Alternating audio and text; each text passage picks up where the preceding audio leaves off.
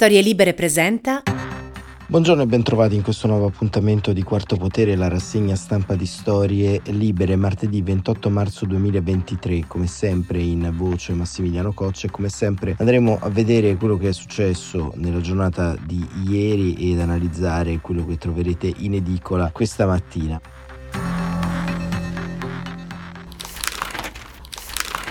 Oggi vogliamo concentrarci tuttavia sulla morte di un grande giornalista, forse il decano di tutti i giornalisti italiani ma anche internazionali, Gianni Minà. E mm, apriamo questa rassegna stampa proprio con un tributo al eh, giornalista torinese morto ad 84 anni nella giornata di ieri. Gianni Minà era molte cose, eh, ha incarnato e saputo raccontare stagioni con meravigliose interviste, con una prossimità, un livello di confidenza che lo hanno reso unico nel panorama giornalistico internazionale. Siamo cresciuti con le sue grandi interviste, con il suo grande rapporto di vicinanza con i più grandi, da Diego Armando Maradona a Fidel Castro, passando per Mohamed Ali, arrivando ai grandi nomi della musica, della scrittura, tra gli altri ricordiamo il compianto Luis Sepulveda, ma lo stile di Gianni Minà non era l'amichettismo che tanto è in voga in eh, questi anni così eh, pieni di amarezza all'interno del nostro lavoro, ma era la capacità di entrare in un'enfasi comunicativa con il suo interlocutore, con un'empatia, con appunto un'amicizia nel senso più antico e nobile del termine con chiunque si trovava davanti. La curiosità per la vita, la curiosità per il mondo che cambiava hanno sempre animato quest'uomo che nell'arco dei suoi anni di carriera ha piazzato qui e lì delle pietre miliari che ci permettono oggi di vedere e di comprendere come lo stile delle interviste sia completamente cambiato. Un giornalista di vecchia scuola, di antico sapere, Gianni Minà, che in qualche modo ci ha fatto comprendere come la complessità dei grandi uomini e delle grandi donne che animano i nostri tempi siano forse al centro delle tante problematiche, dei tanti modi di intendere e vivere i fatti che abbiamo davanti a noi. E vogliamo ricordarlo quest'oggi con un'intervista eh, che uscì il 24 luglio del 2022 sul Corriere della Sera, un'intervista a firma di Roberta Scorranese che ed è altrettanto una intervistatrice di primissimo ordine, di primissimo valore. E questa intervista ci racconta un Gianni Minà malinconico, forse nel suo ultimo tratto finale dell'esistenza. E il titolo è Gianni Minà, Maradona mi obbligò a firmare le sedute dello psicologo ma ho distrutto tutto, rimpiango le interviste mancate a Mandela e McCartney. Il giornalista Gianni Minà ci racconta l'incontro con i Beatles e l'amicizia con Fidel Castro. Scrive Roberta Scorranesi, che cosa c'è da dire ancora sulla vita di Gianni Minà, oggi 84 anni, che non sia stato magistralmente riassunto nella battuta di Fiorello eravamo io, Bob De Niro, Fidel Castro e Gabo Marquez?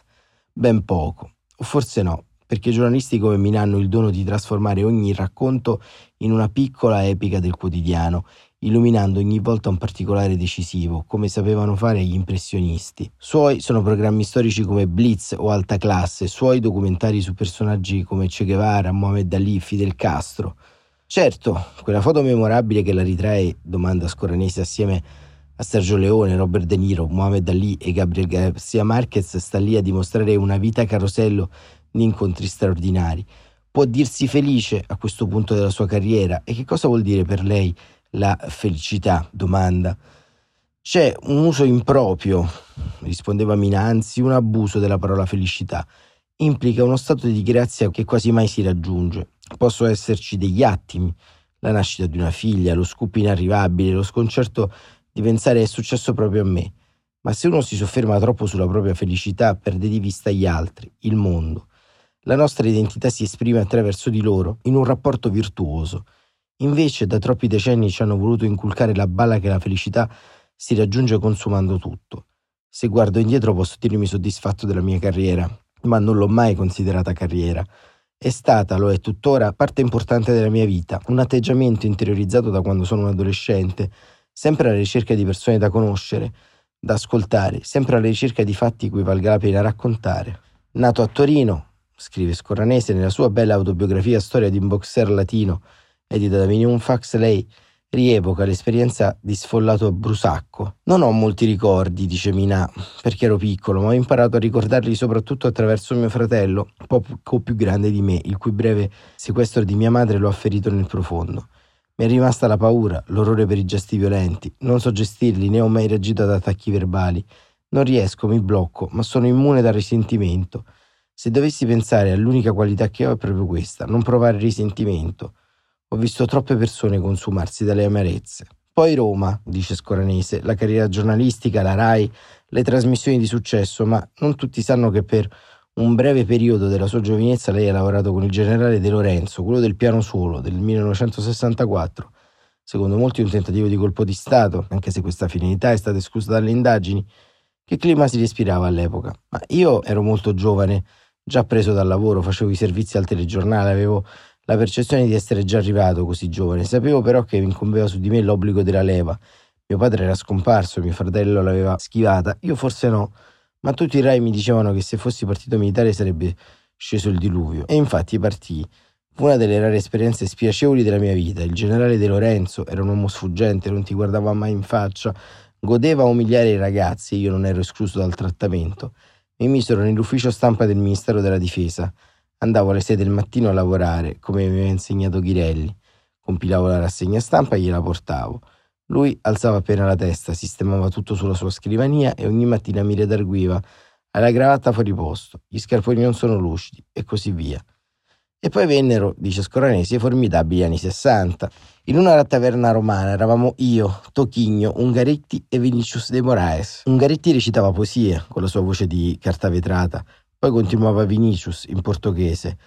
Erano cene interminabili. Ungaretti era già vecchio, ma accanto aveva sempre belle donne. Joao Gilberto invece lo aveva visto suonare per la prima volta al tendone della bussola. Tra gli spettatori fissi che ogni sera venivano a osannarlo c'era anche Gianni Agnelli, l'avvocato. D'estate si finiva in Versilia perché da lì passavano i più grandi campioni della nuova musica, dal rock and roll alla samba, ma si viveva anche delle trovate estemporanee di Franco Califano, Er Califfo, pronto a dare lezioni sul come conquistare una donna attraverso i versi di una canzone, e non solo. Lei ha vissuto i concerti epici, chiede Scorranese.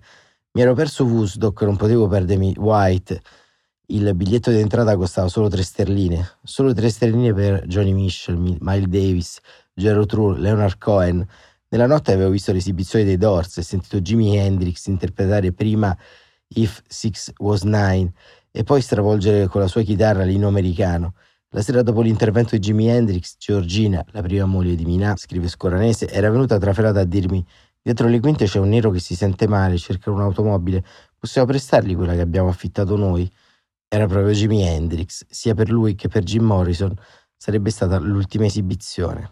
Lei, continua Scoranese, ha incontrato molti dei protagonisti del Novecento, da Fidel Castro a Maradona, ma vorrei un ricordo dei Beatles. Eravamo ragazzini, risponde, tutti quanti. Io avevo più feeling con Paul McCartney e il legame con lui mi permise di incontrarlo nell'89 in occasione del suo tour da solista, perché avrei voluto imbastire un documentario su di lui prodotto da Mimo d'Alessandro, ma i rispettivi impegni ce lo impedirono. Questo è un errore che rimpiango ancora. È una carriera, dice Scoranese, fatta anche di passi falsi. Ancora più rimpiango la mancata intervista a Nelson Mandela dove ci rincorremmo per due anni e poi non se ne fece più nulla. Mina è ancora sua grande amica, domanda Scoranese. È una persona amabile, adorabile, con una personalità e sensibilità fuori dagli schemi. Ci conosciamo dal 61, non ci frequentiamo più da tempo e fino a prima della pandemia ci sentivamo al telefono, ma l'affetto e la stima rimangono immutabili.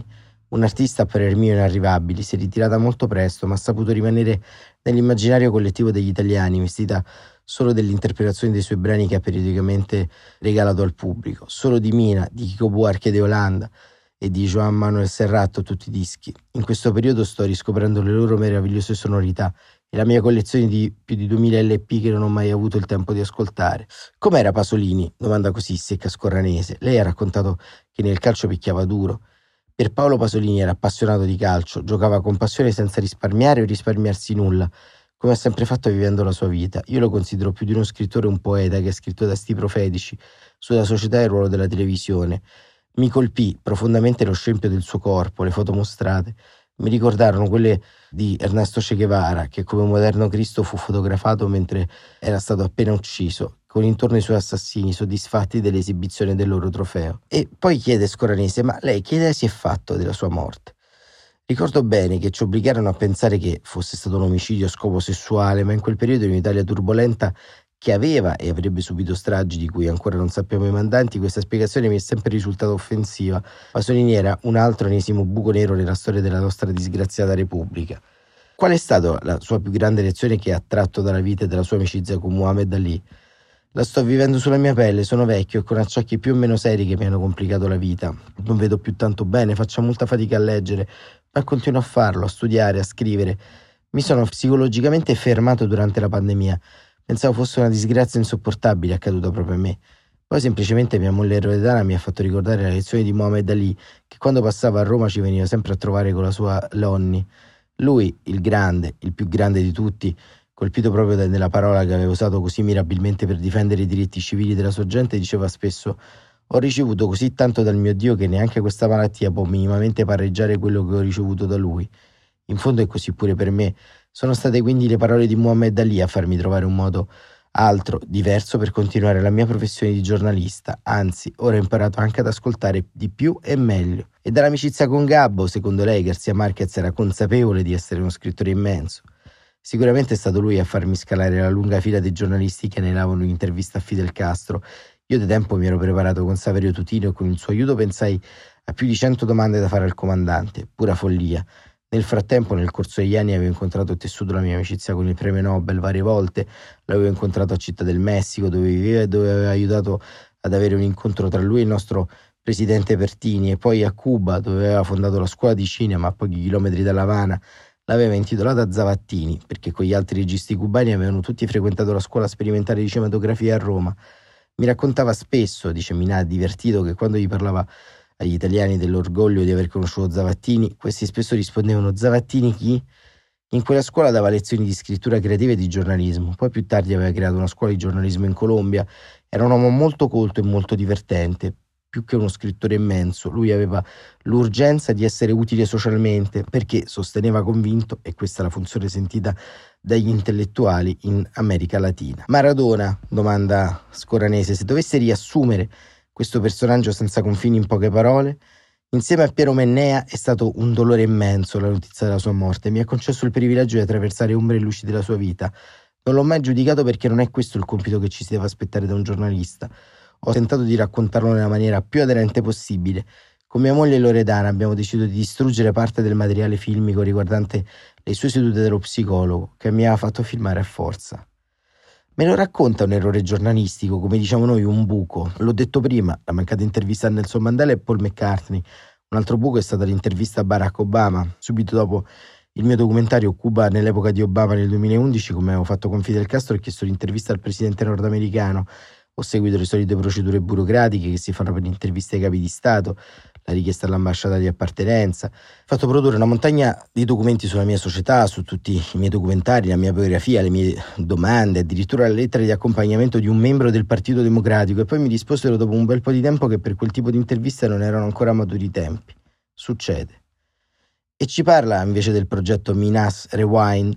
Da circa dieci anni con Loredana stiamo lavorando alla conservazione della memoria di tutto quello che ho fatto come giornalista, Abbiamo privilegiato inizialmente libri, poi un documentario Minà, una vita da giornalista, che presenteremo ad ottobre, e infine questo meraviglioso progetto Minas Rewind, il più poetico di tutti, quello a cui tengo di più, la condivisione con chi ne vorrà sapere di più delle interviste che ho fatto nel corso della mia vita professionale e che non hanno mai visto la luce per svariati motivi. Questa nuova idea l'ho potuta intraprendere grazie alla sagacia di Loredana che ha messo su un gruppetto di collaboratori, la più giovane, la mascotta Ludovica Piccialù di 21 anni che si occupa di grafica e dei contatti con la stampa insieme a Bruno Martirani che gestisce materialmente i miei profili e questo è un progetto a cui tengo perché mi ha fatto capire che potevo arrivare ai miei lettori anche senza giornali o tv. Eugenio Baldassari Hernandez, poi il mio operativo filloccio che sa tutto di tecniche di montaggio e riversamenti e infine Andrea Conforti che supervisiona tutti e tutto con amore e l'amicizia che mi riserva al tempo stesso. Quindi un nuovo modo di fare giornalismo, per me, risponde Minà, ultra ottantenne, la rinascita è un nuovo modo di vivere il mio mestiere, ma soprattutto la mia vita. Non è vero che i due modi di fare giornalismo, il mio, quello investigativo tradizionale e quello fatto sui social sono inconciliabili. Il mio progetto vuole essere proprio questo, un anello di congiunzione, mettere nel mio sito, il mio canale YouTube, informazione verificata senza dipendere economicamente da nessuno.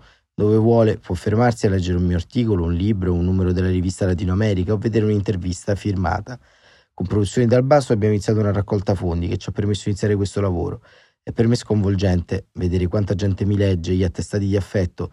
Sono onorato e anche felice di aver trovato un nuovo modo di condivisione con gli altri.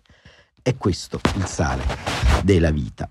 E questa era l'intervista a Gianni Minà di Roberta Scoranese che ci ha preso tutta la rassegna stampa di oggi, un'intervista edita nel luglio del 2022 con la quale abbiamo voluto omaggiare il più grande di tutti, il più grande giornalista di questa nostra storia recente. Come avete visto sono tanti gli spunti e permettetemi, questa è una rassegna stampa che parla anche un po' al cuore del nostro lavoro.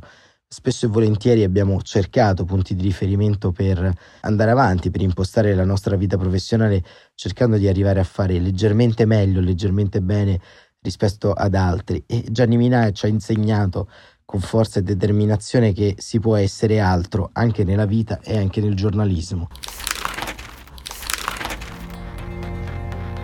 A lui il pensiero commosso e grato di tutti noi di Storie Libere e come sempre un ringraziamento a voi che con affetto e amicizia ci ascoltate ogni giorno. Grazie ancora e buon proseguimento di giornata a tutte e a tutti.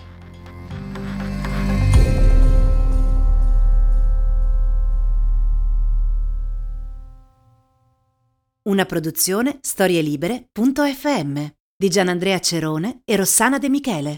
Coordinamento editoriale Guido Guenci.